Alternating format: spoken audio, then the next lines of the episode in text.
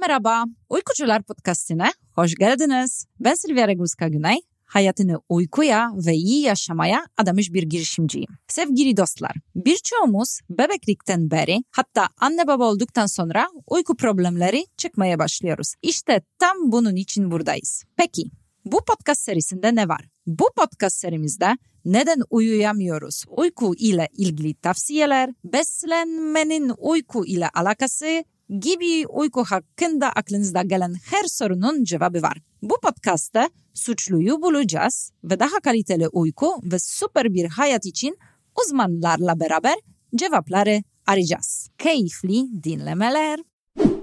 Bu podcastın hayat bulmasını sağlayan ve bugüne kadar 50 binden fazla ailenin uyumasını sağlayan Budiz'e teşekkürler. Budiz uyku arkadaşı bebeklerin %80'i 5 dakika içerisinde uyutturuyor ve anne babalara bol bol kişisel zaman hediye ediyor.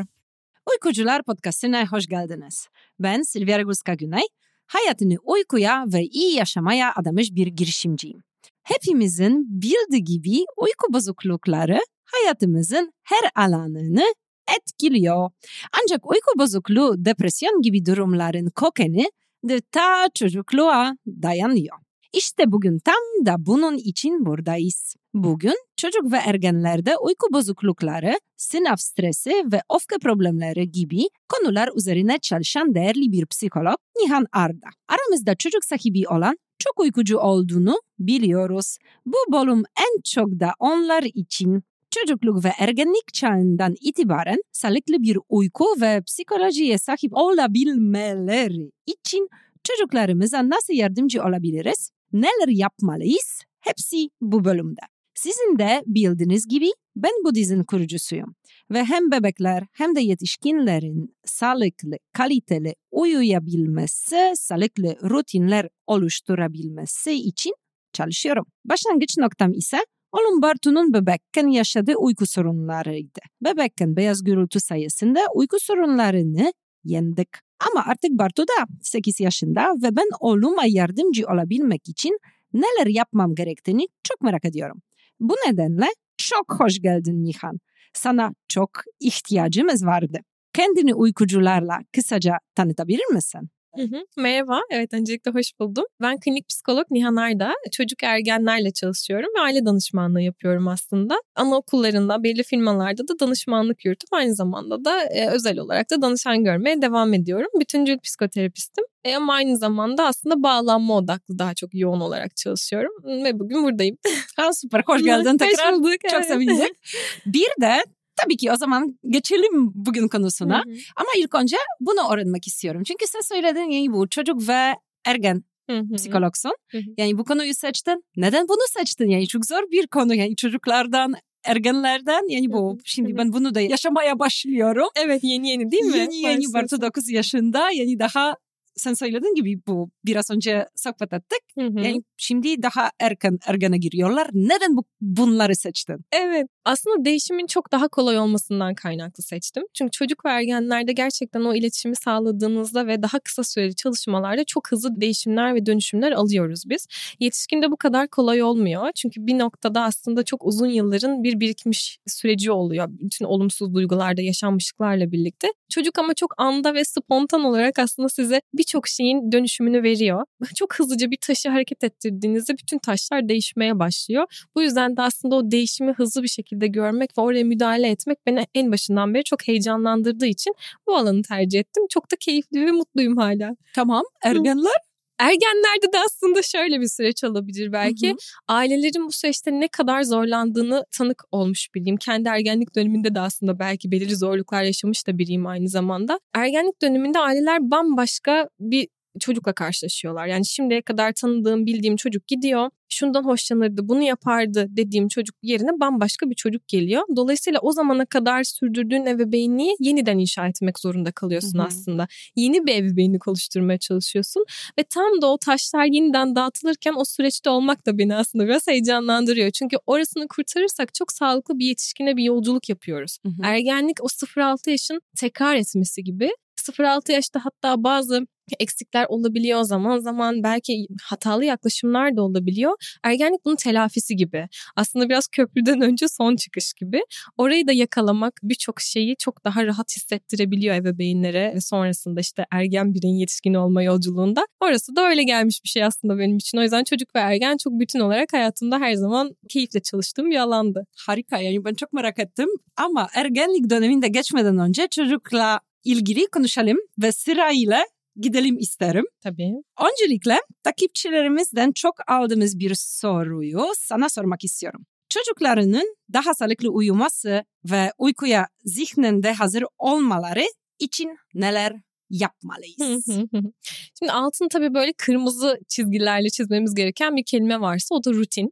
Çocuklar çok güvende hissettikleri ortamda aslında çok rahatlıkla uykuya dalabilirler ve uykunun temeline baktığımız zaman sadece uyku problemi olarak karşımıza çıkmıyor aslında uyku bozukluğu olan, rutinlerinde sorunlar yaşayan, uykuya dalmakta güçlük çeken çocukların aslında zaten gün içerisinde de bazı huzursuzluklar yaşadığı, ailede bazı dinamiklerin oturmadığına biz rastlıyor oluyoruz. Bu yüzden sadece uykuyu değiştirmek değil daha böyle bütüncül bir bakışta bakıyor olmak da gerekiyor. Şimdi öncelikle zaten şöyle bir soru karşımıza çıkıyor. Bir çocuk uykuya direniyorsa, uykuya geçmekte güçlük çekiyorsa buna uygun ortam var mı? Buna uygun Hı-hı. ortamdan kastımız birincisi şimdi yeterli ilgi ve sevgi kotası diye tabir ettiğim bir şey var benim. Bunu bir önümüzde mesela şu an bir şişe var, içinde su var. Böyle de düşünebiliriz. Yarısı dolu. Bu Hı-hı. çocuğun diyelim ki tamamı çocuğun ilgi ve sevgi kotası olsun. Eğer o dolmadıysa gün boyunca yani verimli bir oyun oynanmadıysa, aileyle böyle en azından kirdeyerek, gülüşerek belirli bir zaman geçirmediyse, keyif aldığı zaman yoksa daha çok aslında o kotayı doldurmak için direniyor. Yani o uyku saatini uzatıyor ki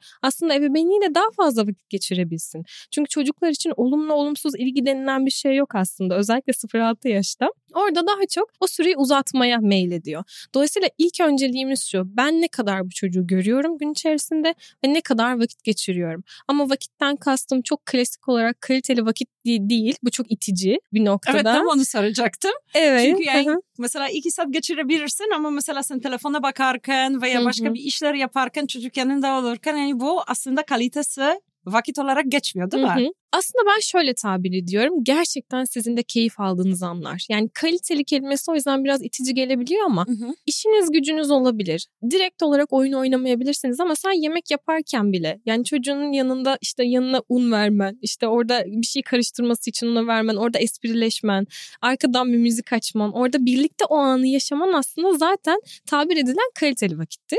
Çocuk orada da bir doyum sağlar. Ben bunları yap çünkü çoğu evi şu eğilimde oluyor. Sadece özel bir vakitte onu onunla oyun oynamalıyım ve işte çok yoğunum buna fırsatım yok gibi bir hava oluyor. Ama benim ilk düzenlediğim uyku eğer konuşuyorsak gerçekten oradaki doyumlu vakit geçiriyor olma tarafı. Çünkü ailedeki o huzurlu hava, eğlenceli hava oldukça daha rahat uykuya dalmayı zaten biz gözlemliyoruz. Anladım. Evet. Çok sağ ol. Yani bu alışkanlıkları çocuklara kazandırmak çok önemli demek. Hı hı. Ama sen de biliyorsun çocuklar bazen çok inatçı olabiliyor. Hı hı. Böyle durumlarda çocuğun uyku rutinlerinin bozulmaması için neler yapabiliriz? Hı hı. Yani çocuklar bu rutinler nasıl benimseyecek? Hı hı. Nasıl öğrenebiliriz? Evet, başta şöyle başlamak yani iyi olabilir. Şimdi inatlaşan bir çocuk varsa karşısına inatlaşan bir ebeveyn de oluyor. Yani direkt derken inat ben. Tamam. Evet yani şu saatte uyuması lazım. Uyumayacağım. Uyuyacaksın, uyumayacaksın. Bir savaş haline dönüşüyor aslında. İlk sorunla da bağdaşık bunu tekrar devam ettirebilirim şu şekilde. Rutinlerden bahsettik ve oradaki duyumdan bahsettik ya. Burada da şu gerekiyor. Şimdi evin atmosferini ben ne kadar ıı, ayarlıyorum uyku için? İşte ışıklar yeteri kadar loş oluyor mu? İşte uyumadan son bir saat öncesinde teknoloji kullanımı gerçekten sıfırlanıyor mu? Anne babanın o andaki dinamiği nedir? Çünkü düşünsenize mesela çok keyiflisiniz orada şunu konuşuyorsunuz. Çocuğu yatıralım da biz sonra bir film izleyelim. Çocuğu yatırım da biz şunu yapalım. Çocuk bunu duyuyor. tamam. Arkadaşlar siz göremiyorsunuz ama ben şimdi utandım. evet çocuk bunu hissediyor ya da oradaki şeyi zaten evet, siz keyif alıyorsunuz ben neden uyurum gibi Aynen öyle. O okay. süreçte var olmak istiyor zaten ve bu çok anlaşılır bir duygu.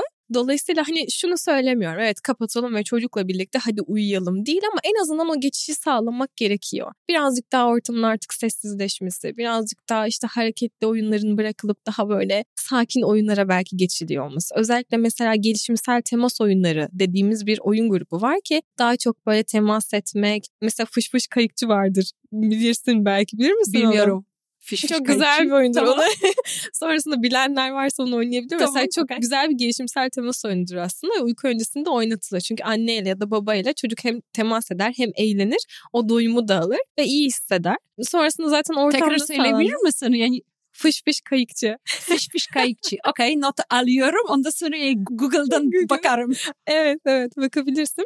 Biraz oraları düzenlemek gerekiyor bu anlamda. Ve tabii ki biraz net olmak. Yani artık mesela işte pijama giymek, işte diş fırçalamak gibi rutinler de zaten oturtmamız gerekiyor. Ve bunları ben uygulamaya başladığımda oradan çok fazla es vermemem gerekiyor. Artık işte 9 olmaya başladı diyelim ki saat hani yarım saat kaldı uyku vaktine. Uyku saatimize şu kadar kaldı. Hadi artık odaya gitme vakti, işte pijama giyme vakti, dişleri fırçalama vakti gibi hazırlamaya başlıyorum. Sonra Aa, 15 dakikamız kaldı. Şimdi işte biraz odada kitap Hı-hı. Okuyabiliriz, bunu yapabiliriz. Hazırlık süreci de var zaten buna dahil olan. Sonrasında zaten hangi rutinleri yapıyorsanız yapıyor olmak tarafı önemli. Orada hani dirençli olan çocuklar olduğunda da yine mutlaka odadan çıkartmamaya çalışmak, orada olmak. Şu an artık uyku vaktimiz geldi. O yüzden artık odadan çıkamayız ama işte biraz sohbet edebiliriz. Bak şu kitabı da tekrar okuyabiliriz gibi bir yerden yaklaşıyor olmak yine kıymetli diye düşünüyorum. Hı hı. Bize de yani ebeveynlerden de duyuyoruz. Yani mesela bunu yapmak için Budiz de çok destekliyor. Hı hı. Yani mesela çocuklara Budiz veriyorlar. Yani onu beraber yani uyusunlar istiyorlar. Yani güven veriyor. Hı hı. Ama mesela daha büyük çocukların arkadaşlarımda ne duyuyorum? Yani 7-8 yaşına gelin yani mesela küçük bebeklerin yani Budiz işi yarıyor ama tam, tabii ki yani 7-8 yaşına gelince hı hı. yani mesela bazen odaya uyumak istemiyorlar. Mesela biz şimdi onu bu sıkıntı yaşıyoruz. Mesela eşim şehir dışında çalışıyor. Hafta sonları sadece geliyor. Ve şimdi biz onu da yaşamaya başladık. Baba gelince Bartuba ile ben babayla uyumak istiyorum. Ben kendi tek başına uyumak istemiyorum. Bu Hı-hı. haksızlık. Neden siz beraber uyuyorsunuz falan iyi bu. Hı-hı. Bu biraz güvenden mi dolayı Hı-hı. olabilir? Yani bu güven çocuklara nasıl sağlayabiliriz ve kendi yatakta uyumasını nasıl alıştırabiliriz hı hı, onlara? Hı. Aslında bu hani sizin şu anki aile yapınızı şu olabilir. Tabii orada çok önemli bir özlem de var aslında. Ya bizde yani örnek. evet. Hem de özlemin sonrasında bir de şöyle bir şey var aslında. Okay. Ben de özlüyorum ama annemle işte babam birlikte uyuyor. Ben orada biraz tabloda dışarıda kalıyorum. Aslında hmm. orada biraz rekabet tarafı da belki de ister istemez devreye giriyor. Hmm. Mesela benim en çok önerdiğim şey özellikle baba oğul vakitleri yapabilirler geldikten sonra. Yani ben seni çok özledim. İşte 15 dakika bile olsa bu ikimize ait bir vakit ve ikimiz birlikte geçireceğiz. Yatakta mesela birlikte oyun oynayabiliriz. Özellikle işte belki biraz güreşebilirler. Çok severler çünkü erkekler öyle eğlence tarafında. Oradaki evet. doyumu aldıktan sonra Hı-hı. tamam şimdi gidelim birlikte yatağına artık mesela baba uyutsun. Burada sen uyanana kadar ben yanındayım yine bir rutin olsun. Ama o anne babanın odası artık çünkü yaş itibariyle de çünkü biraz sınırlar var. Aynı zamanda artık mahremiyet var. Kendi odasında şu anda uyuması demek kendine olan özgüvenini de pekiştirecek gelecek bir durumda söz konusu. Onun çok önünü açmamak da gerekiyor. Evet, bize boş ver. Öteki çocuklara geçelim o zaman. Evet evet. evet. Yani o, oradaki dinamik Aha. aslında çok bağlantılı. Çünkü uyumak istememenin altında hani aynı odada çocuk yatmak istiyorsa başka birçok dinamik oluyor zaten. Hmm. O, o anlaşılma ihtiyacı. İlk önce temelde bunu anlamam lazım. Neden benimle uyumak istiyor? Bunun altında bir korku mu var?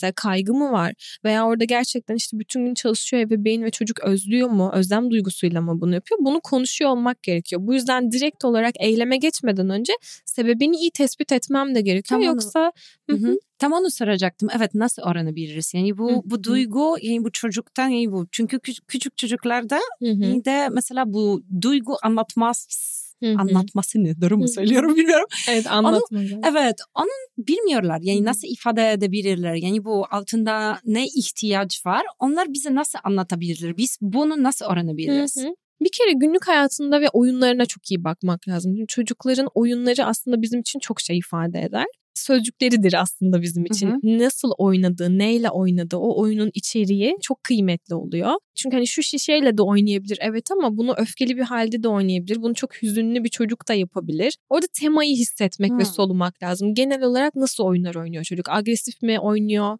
hüzünlü mü oynuyor, çok keyifli neşeli mi oynuyor, hangi rollere bürünüyor gibi. Bu benim, evet bu benim sıradan başka bir soru geliyor çünkü ben bunu çok merak ettim. Çünkü senin başka ilgi alanı oyun terapi. Evet. Doğru mu? Bu Hı-hı. oyun terapi nedir ve mesela uyku sorunu nasıl çözebilir? Hı hı hı. Oyun terapisi aslında 2 ve 12 yaş arasında genellikle uygulanan oyun odası dediğimiz bir oyuncaklarla dolu olan ki terapiye uygun oyuncaklarla dolu olan bir odada e, çocukla aslında bir bağ kurma üzerine oluşan bir terapi ekolü. E şunu aslında yapıyoruz. Biz serbest çağrışım gibi düşünebilirsin bunu. Çocuğun oyunu bizim için çok şey ifade ediyor. Bunu gözlemek, çocukla o oyunu oynamak noktasında size verdiği roller, kendi oyunu oynama şekli iç dünyasıyla ilgili bize birçok şeyi refer ediyor. Ve temelde oyun terapisi aslında zaten bağlanma ve duygu regülasyonuyla çalışan tabii ki birçok alanda da çalışıyor ama en temelde bunlarla ilgili çalışan bir alanı var. Çocuğun özellikle işte öfkelendiği, üzüldüğü, zorlandığı birçok alanı biz burada saptayıp işte ebeveynlerle zaten danışmanlık şeklinde de yürüttüğümüz hallerde hı hı. sorunu çözmeye çalışıyoruz. Ama esas mesele orada zaten bağ kurmak oluyor. Çocuk terapistle dışarıda ne sorun yaşıyorsa bir süre sonra sizinle de yaşamaya başlıyor aslında. Ha. Orada minik bir şey gibi oluyor. Aynı dışarıda yaşadığı mesela öğretmeniyle mi sorun yaşıyor, arkadaşıyla mı sorun yaşıyor? O sorun size orada gündeme geliyor ve siz o zaman dışarıdakilerden daha farklı bir şekilde tepki veriyorsunuz. Tamam. Bir Hı-hı. sorun. Hı-hı. Ebeveynler katılıyorlar mı veya sadece terapistle bunu yapıyor çocuk? Zaman zaman katılıyorlar. Hatta şöyle süreçleri de oluyor. Mesela ben ilk geldikleri zaman ebeveynler onları tanımak ve anlamak için anne baba ve çocuğun oyun oynamasını istiyorum ve ben gözlemliyorum. Çünkü sen de bilirsin ki mesela bir babanın oyun oynamasıyla annenin oyun oynaması aslında kişiliğiyle ilgili çok bilgi verir. Yani mesela anneyi görüyorsun mesela bazen sıkılıyor oyun oynamaktan. Veya işte baba bakıyorsun. Ben tekrar geliyorum. evet. Veya baba mesela çok otoriter oyun oynuyor. Hı-hı. Çocuğu hiç anlamıyor, görmüyor. Şimdi aslında oradaki tablo hayata dair bir şey veriyor. Sen o zaman anlıyorsun ki o baba çocuğu genelde de görmüyor, anlamıyor. O anne çocuktan zaman zaman belki oyun oynamaktan ve iletişim kurmaktan sıkılabiliyor veya çok tahammülü kalmamış gibi. O zaman da evet nerede çalışacağını, hani neleri düzenlemen gerektiğini aslında anlamış oluyorsun bir süre ee, sonra. Bir sorum. Tamam çünkü geçen sefer böyle bir bir olay yaşadık. Yani ben biraz hani bu nasıl söylerim yani oyun oynamayı seviyorum Hı-hı. ama tabii ki kazanmayı da seviyorum. Evet. Evet şimdi çocuklara yani mesela oyun oynarken mesela bilerek kaybetmek mantıklı mı, mantıksız mı? Veya Hı-hı. mesela ara sıra anne kazında kazanabilir mi? Yani onu sormak istiyorum. Psikoloji, e, çocuğun psikolojisi bozuluyor muyum? Senin vicdanını rahatlatabilirim hemen. Ara sıra kazanabilir anne, baba ya. da kazanabilir. Çünkü gerçek hayatın, düşün ki sen bir fragmanını yaşatıyorsun o çocuğa. Tamam. Şimdi sadece çocuğun kazanmasına izin vermek ideal değil. Sadece kaybetsin ve buna dayanıklı olsun demek de ideal değil. Bir kazanıp bir kaybetmek. Bazen o hazzı yaşatmak, onun da galip olabileceğini, bazen de hani kaybedebilirsin ve bunu aşabilirsin mesajını vermek için de gerekiyor ki çocuk hayata hazırlansın. Tamam şimdi rahatladım. Yani rahatladınız mı? Çok merak ettim. tamam Dönüyoruz konusuna. Tamam. Şimdi oyun terapisiyle yani uyku rutinleri veya uyku bozuklukları düzenleyebilir miyiz? Hı-hı düzenleyebiliriz. Zaten çok temelde dediğim gibi duygu regülasyonu düzenlediğimde, aile ilişkilerini çalıştığımızda, o ailede aksayan ne var bunu bulduğumuzda aslında uyku zaten düzelmiş de oluyor. Yani hmm. uyku başlı başına bozulan bir şey değildir aslında. Şey gibi düşün. Böyle bir hani bir şey var, bir odun var hani yanıyor ve duman çıkıyor. Duman aslında uyku ama ben ne yandığını bulmam lazım ilk önce. Sadece dumanı savuşturarak oradan başa çıkamam. Aslında çok daha temelde bir şeyi anlıyorum. Ben gerçekten yani bu geçen hafta bir, bir tane e, Doktor Eda Uslu yani bir tane podcastımız çıktı. Hı hı. Onda mesela bu çok güzel yani bu böyle böyle resim çizmiş. Sen de şimdi bu dumanla yani çok güzel resim çizdin. Yani çok beğendim. Çok sağ ol. Çok teşekkür ederim. Ben teşekkür ederim. Evet yani orada yanan şeyi esas Aha. bulmak gerekiyor. Çünkü orada işte bir huzursuzluk varsa, başka bir problem varsa buna direkt olarak yansıyan bir şey haline geliyor çünkü. Çok beğendim. Çok sağ ol örnek için. Yani harika bir örnek verdin.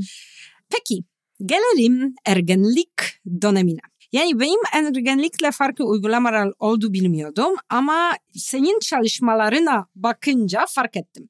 Çocukluk ve ergenlikte hem farklı uyku sorunları hem de farklı uygulamalar var. Söyledin. Hı hı. Değil mi? Şimdi onlara çok merak ettim.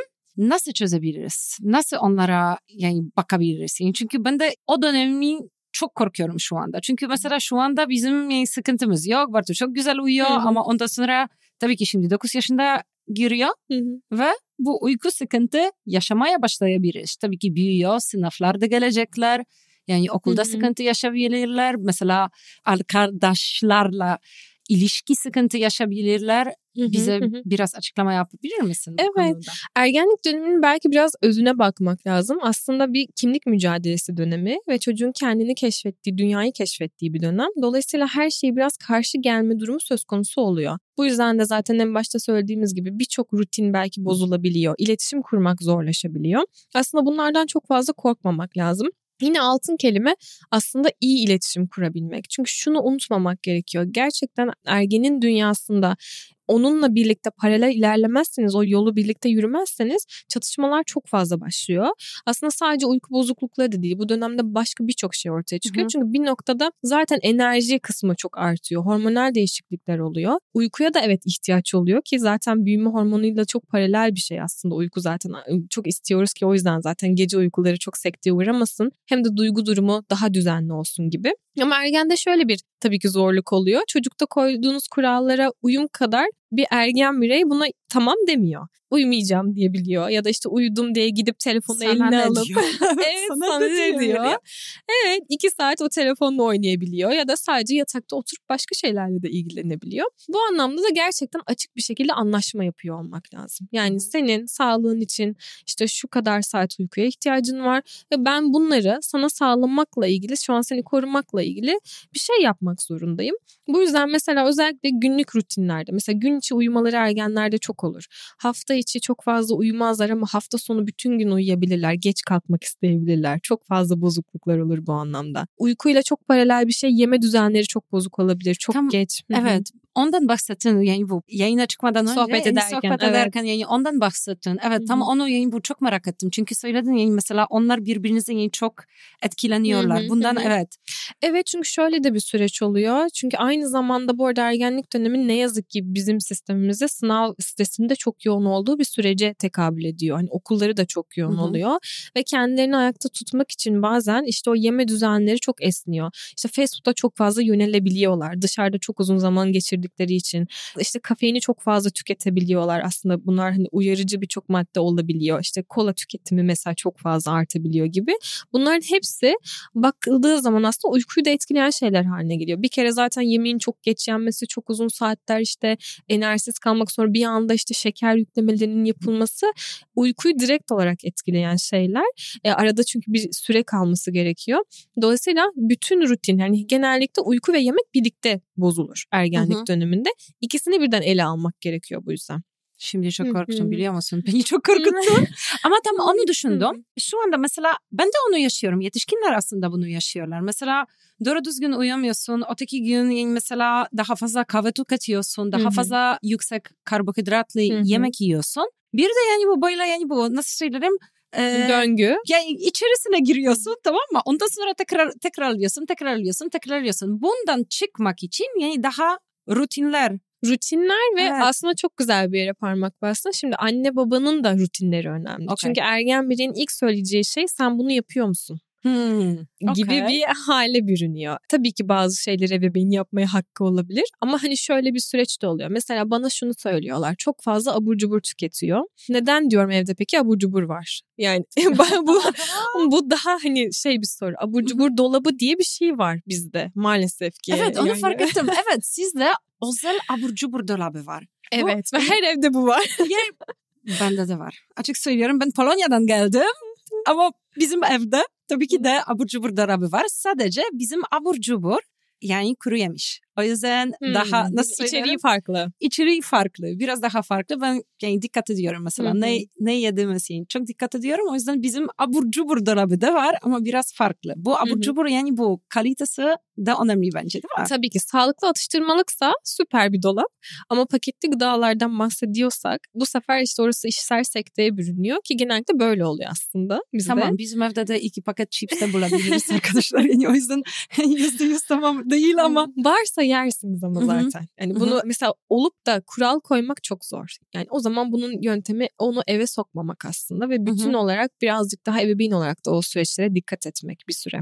Demek ilk kendimize bakıyoruz. Ondan sonra çocuğu düzenlemeye çalışıyoruz. Evet. Doğru mu? Evet, evet. Tamam. Süper. O zaman başka bir sorun var. Dikkat eksikliği konusunda yeni çocuklarda ve ergenlerde biliyorsun dikkat eksikliği çok sık rastlanan durumlar. Bunun nedenleri neler? Yani araştırmalar ne gösteriyor? Ben mesela biliyorsun yani bu böyle bahsettim zaten yani bu mavi ışık yani bu dizden de dolayı da yani bu çok ilgileniyorum mesela uyku konusunda bu mavi ışık uykuyu nasıl etkileniyor. Bunu biliyorum yani bu mesela bu nedeni olabiliyor biliyorum bu mavi ışık. Sen de bizimle bu konuda bilgiler paylaşabilir misin? Bu dikkat eksikliği neden oluyor? Ekranın dışında yani ekranlar biliyorsun Evet. biliyoruz zaten ekranın dışında yani neden olabiliyor? Şimdi tabii birçok araştırma var bununla ilgili. Genetik faktörler var, ekran var, çevrenin etkisi var, yine beslenme düzeninin ve uykunun elbette ki çok büyük etkisi var.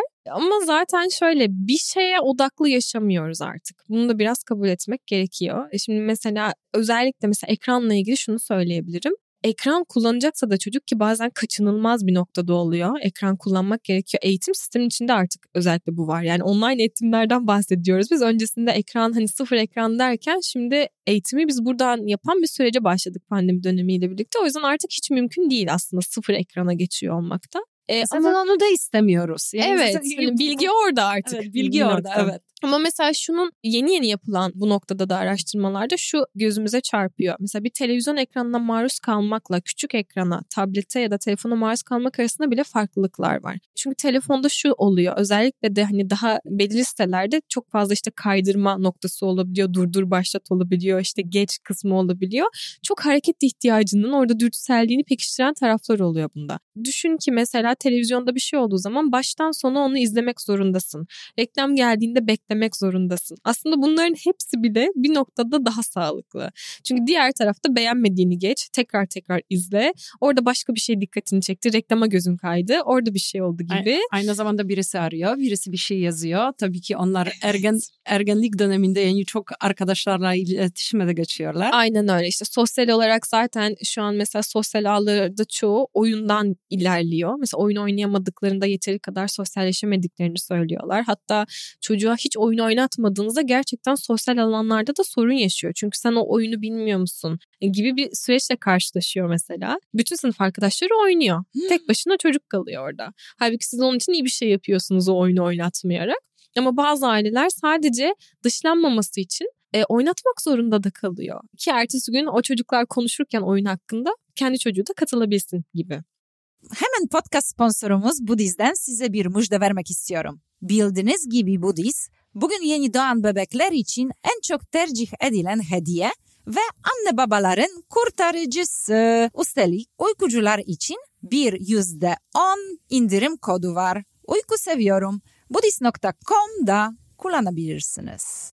Tamam bu oyun yani benim yani bu gerçekten nasıl söylerim benim alerji yapıyor. Çünkü Hmm. şu anda yani zor dur- durumdayız. Yani oyunu mesela ben evde sınırı koyuyorum ama hı. arkadaşlara kaçıyor orada oynuyor. Evet. O yüzden bu oyun yani benim için yani ciddi bir sıkıntı yaratıyor. Ama söylediğin gibi tabii ki yüzde yüz hayır diyemem. Çünkü tabii ki onun da yani kendi nasıl söylerim kendi arkadaşları yani şu anda Hı hı. böyle vakit geçiriyorlar. Evet ama bunu minimuma indirdiğimiz zaman zaten sorunla bağdaşık olan kısmı burası. Dikkat eksikliğinde de çok ciddi toparlanmalar görüyoruz aslında biz. Yani ekranına maruz kalan çocukla kalmayan arasında gerçekten ciddi farklılıklar oluyor. Akademik anlamda, sosyal anlamda. Derken ne yapmamız lazım? Hı hı.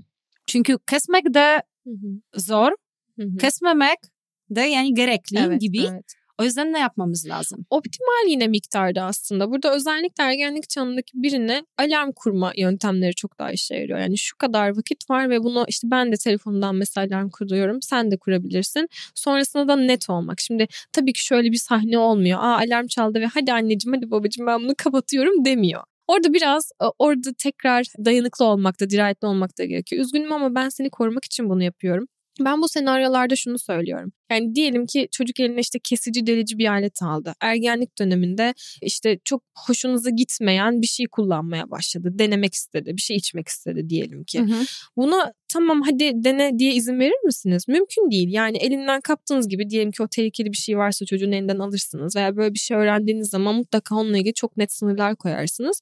Bu da öyle bir alan aslında. Yani çocuğa çok net olmamız gereken bir alan. Ne kadar zarar verdiğini çünkü sonrasında gözlemleyebiliyoruz. Hele ki oyun içeriklerini kontrol etmiyorsak. Şimdi şuna katılıyorum. Evet eksik kalmaması için sosyal ortamda belirli düzeyde o oyunu tanımalı. Belki sizin kontrolünüzde, sizin hatta eşliğinizde özellikle mesela erkek çocuklarında ben diyorum ki oynayacaksa da baba görsün, bilsin, eşlik etsin. anne seviyorsa anne de oynasın ama bazen babalar daha çok keyif alabiliyor. Ya görün yani bilin oyunun içinde ne var. Çünkü ben ebeveynlere sorduğum zaman biliyor musunuz oyun içinde ne var diye hiçbiri bilmiyor. Ama ben sana bir şey söyleyebilir miyim? Bu çok zor bir konu. Çünkü babalar annelerden çok farklı. Yani bunun nasıl söyleyeyim kendi örnekten yani söyleyebilirim.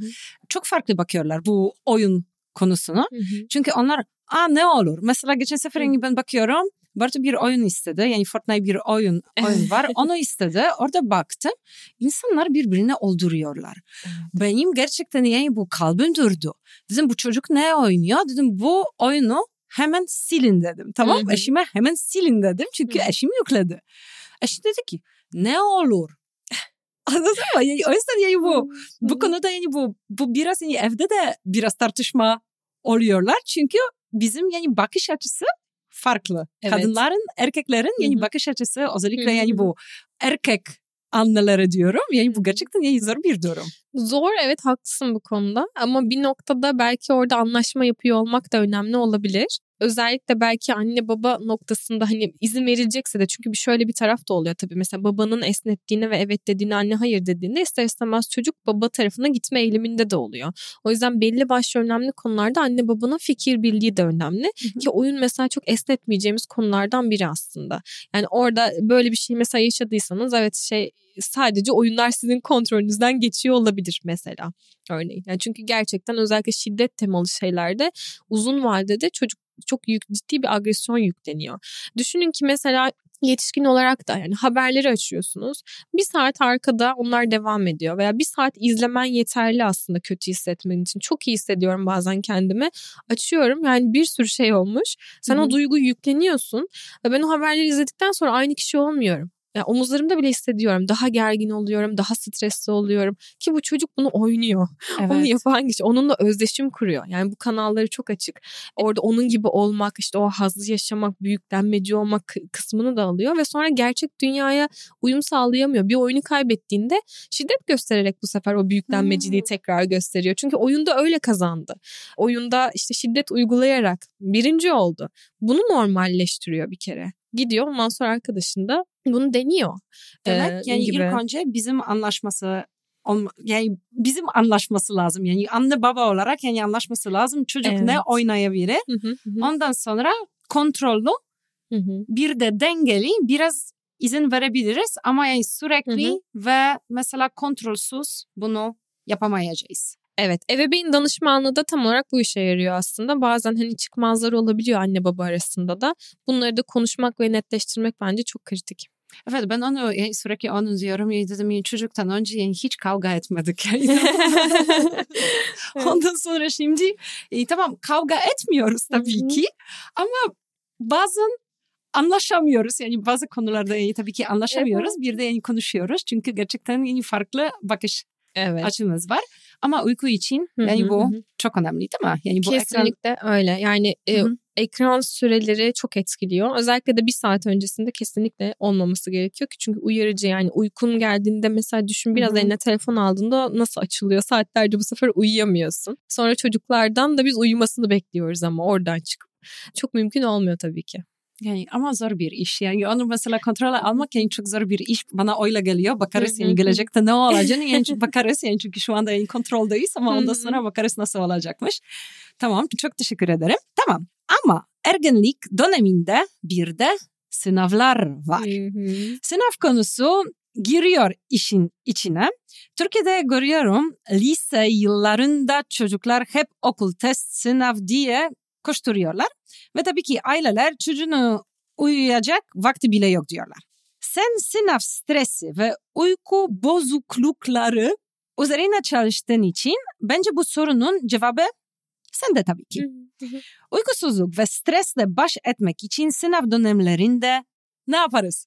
Aslında şöyle bir şey, şimdi çok yoğun bir tempo sınav stresini yaşayan bir çocuk için. Çünkü gerçekten işte okul, okuldan sonra kurslar, eğer bir e, özel ilgi alanı varsa sporu, işte hobisi derken aslında çocuklar 7-24 bir telaşın içerisinde gerçekten oluyorlar.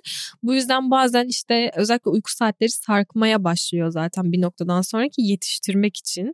Veya çocuk şunu söylüyor yani uyku saati var, rutin var ama hiç bana zaman kalmıyor, bana alternatif hmm. kalmıyor. Bu yüzden kendine vakit yaratmak için uyku saati saatlerini uzatmak da istiyor veya zaten kendi başına iyi hissetmediği için yani yoğun streste olduğu için stres zaten uykusunu etkileyen bir faktör olabiliyor. O yüzden çok iç içe geçmiş konular bunlar. Bu yüzden kişiye ve aileye uygun aslında birçok yöntemi ve tabii düzenlemesi gereken alan olabilir. Ama en başta benim söylediğim şey şimdi sınavı ön plana alırsam hiç yol kat edemem. İlk önce gerçekten çocuğun uykusunu iyi alıyor olması lazım ve kendini iyi hissediyor olması lazım. 8 saat çalışmak değil mesela. 3 saat çalışır çok daha odaklı çalışabilir. Aslında orada evet bazen arta kalan zaman olmuyor işte kursa gitmesi gerekiyor, başka bir şey yapması gerekiyor ama gerekiyorsa o saatlerin kısalması bile çok daha faydalı. Çünkü oradaki süreç onun çok yoğun çalışması değil, aksine ilk önce uykusunu alması, ilk önce kendisini iyi hissediyor olması, sonrasında çalışıyor olması zaten. Biraz bu kaçıyor maalesef bizde. Yani özellikle sınav senesi olan çocuklarda şu oluyor. Sporu bıraktırıyor aileler. Hı hı. E, bütün ilgi alanlarını bıraktırıyor. İşte teknoloji kullanımı varsa hepsini engelliyor. Telefonun elinden alıyor. Sen diyor sadece sınava çalışacaksın. Bütün o renkleri elinden alıp çocuğun grileştiriyor hayatını. Evet korkunç bir şeydir ama ya şimdi senden bunu duydum. Yani bilmiyorum belki yapabilirdim ama şimdi senden bunu duydum. Korkunç bir şey. Çünkü dedim ya ay ben bundan vazgeçmek istemezdim. Gerçekten çok korkunç bir şey. Yani o ergenle benim yaşadığım şeyi hani biraz anne baba duyabilse aslında onu hissedebilse zaten tüm bunların çoğu yaşanmamış oluyor. Çünkü şunu söyleyen çocuklar oluyor. Ben resim çizmekten çok keyif alıyorum ve bu beni rahatlatıyor. Ona bile izin verilmiyor. Onun yerine test çöz bu vakitte deniyor mesela ne kadar verimli olabilir ki o çocuk zaten. Yani dolayısıyla o oradaki döngü kırmanın yine başlangıcı olarak aslında ebeveynin biraz sınava yüklediği anlam başarı yüklediği anlam, çocuğunla nasıl iletişimde olduğu kısmı benim için çok kritik. Hı hı. E, ilk önce ben buralarda düzenlemeler yapıyorum ve zaten bu su götürmez bir gerçek. Uykusunu alamıyorsa çocuk verimli çalışamıyor, daha yoğun strese giriyor. Hepsi böyle bir loop'a giriyor, döngüye giriyor bir noktadan sonra hı hı. ve karman çorman bir şey haline geliyor. Evet bir de yani böyle araştırmalar var yani diyebiliyorum. Yani mesela beyin doğru düzgün uyku alamıyorsa yani mesela sen bir şey öğrenmeye çalışıyorsan hı hı. beyni unutuyor. Yani mesela uyku evet. doğru mu? Öğrenme zaten uykuda aslında kalıcı hale geliyor zaten. Bir bilgiyi öğrendin diyelim. Yani üstüne iyi bir uyku uyuduğunda daha hatırlama oranı gittikçe yükseliyor. Ertesi gün tekrar yaptığında ve tekrar iyi bir uyku uyuduğunda bu 3-4 gün içerisinde %80 kalıcılığa ulaşıyor aslında. Araştırmalar %80. bunu gösteriyor. Evet. Wow. Ama tekrar etmediğinde ve uykunu almadığında bu oran %5'lerde onlarda kalıyor. Aslında öğrenmeyi çok engelleyen bir şey haline geliyor zaten. Sen şu an mesela sabahtan akşam akşama kadar otur bu bilgiyi öğren bir şeyleri. Çok da keyif aldığım bir şeyden bahsediyorum bu arada. Şekle öğren ama hiç uyuma ve tekrar etme onu. 3-4 gün içerisinde çoğu gitmiş olacak zaten o bilginin. Oh wow. Çok yani korkunç bir şey. Evet. Tamam şimdi soru Mesela şimdi bu rutinden çıktım. Hı hı. Tamam mesela bu ergenim yani bu sınavım var falan yani bu bütün rutinler bozuldu. Hı hı. Bu rutini tekrar oluşturmak için neler yapabilirim? Hı hı. Birincisi yine anlaşma yoluna gitmek. Yani şunu unutmamak lazım. Ergenlik çağındaki bir bireyi ben belirlemeyeceğim. İlk önce onun ihtiyaçları ve istekleri önemli. O yüzden gerçekten masa başı anlaşmalar. Gerçekten yazılı bir anlaşma. Bak senin işte bu zor bir sene bir kere duyguyu anlayarak da çok zorlandığın süreçler olabilir. Bazen bunları yapmakta da güçlük çekebilirsin. Seni anlıyorum ve görüyorum. Hiç kolay değil. Ama bunları yapmak zorundayız. Belirli bir takım mecburiyetlerimiz var. Gel birlikte bunun bir orta yolunu bulalım. Yani sen hangi alanlarda mesela şöyle şeyler karşımıza çıkıyor. İşte okuldan geliyor. Ebeveyn istiyor ki hemen çocuk ödevlerini yapsın. Sonrasında boş vakti olsun. Ama çocuk diyor ki ben ilk önce kafamı dağıtmak istiyorum. Sonra ödevlerimi daha iyi yapabilirim. O zaman bunu yapıyoruz. Tamam senin istediğin ön planda olsun. Ama orada günün sonunda bütün bunlar bitmiş olsun. Ve bitmediğinde belki bir takım mahrumiyetler söz konusu olabilir. Yani ergenle birlikte o haftalık planı birlikte karar verip oturtuyoruz. Ama onların kontrolünü sağlamak için de olmadığında bu arada motivasyon kanalları çok farklılık gösterebilir. Kimi çocuğun mesela dersiniz ki işte iki saat teknoloji hakkın varsa hafta sonu o bir saate inmek zorunda. Çünkü üzgünüm anlaşmayı böyle yapmıştık. Sen bu sorumlulukları yerine getirmedin. Kimisi için de dersiniz ki sen bunları yaptığın için şuraya bugün gidelim ya da bugün şu gün mü aile günümüz olsun işte eğlence günümüz olsun. Çünkü çok iyi iş başardın. Motivasyon kanalı biraz kişiden kişiye göre değişiyor. Kimisinde işe yarayan, kimisinde yaramıyor. Bu yüzden de çok hap bilgilere biraz temkinli yaklaşıyorum aslında. Kişiye özgü model çok kıymetli. Ama yine de anlaşmadan geçiyor bunun yolu ve rutin her zaman oluşturulabilir. Yeter ki hani o bir hafta on gün dişinizi sıkın. Alışıyorsunuz zaten. Yani düşünsene zaten 3-4 gün aynı saatte kalkmaya başladığında bile 5. gün 6. gün kendiliğinden o saatte uyanmaya başlıyorsun aslında. İşin doğasında bu var. Çok hızlı bir şekilde adapte olabiliyoruz. Yeter ki onu sağlayabilecek bir kontrol mekanizmamız olsun. Ama anladığım kadar yani en doğru yolu bu rutini bozmamak başlangıçta. Bozmamak. evet. Bu rutini oluşturmak bir de bozmamak başlangıçta Bozmamak. değil E, ne yazık ki tabii çok hani her zaman olmuyor ama bozmamak en ideali. Tamam. Yani çok beğendim. Çok teşekkür ederim Nihan bu arada. Yani bu gerçekten yani çok keyifli bir sohbet oldu. Eminiz ki çocukluk ve ergenlik döneminde çocuğuz olan herkes için çok faydalı oldu bu bilgiler. Çok sağ ol, teşekkür ederim. Ben de teşekkür ederim. Çok keyifliydi seninle sohbet etmek. Çünkü uzun ekran süreleri, sınav stresi ve tabii ki bu nedenle uyku sorunları artık çağımız sorunu. Umarız arkadaşlar umarız bu bilgiler sizin için çok yardımcı olacak. Ancak tabii ki biliyoruz sizin daha aklında çok sorular olacak. Nihan hazır ol. Hazırım. evet. Sevgili uykucular, sorunlarınızı Uykucular Budist Instagram hesabından ya da buddhist.com'dan web sitemizden bize iletebilirsiniz. Dinlediğiniz için çok teşekkürler ve sonraki bölümümüzde görüşmek üzere.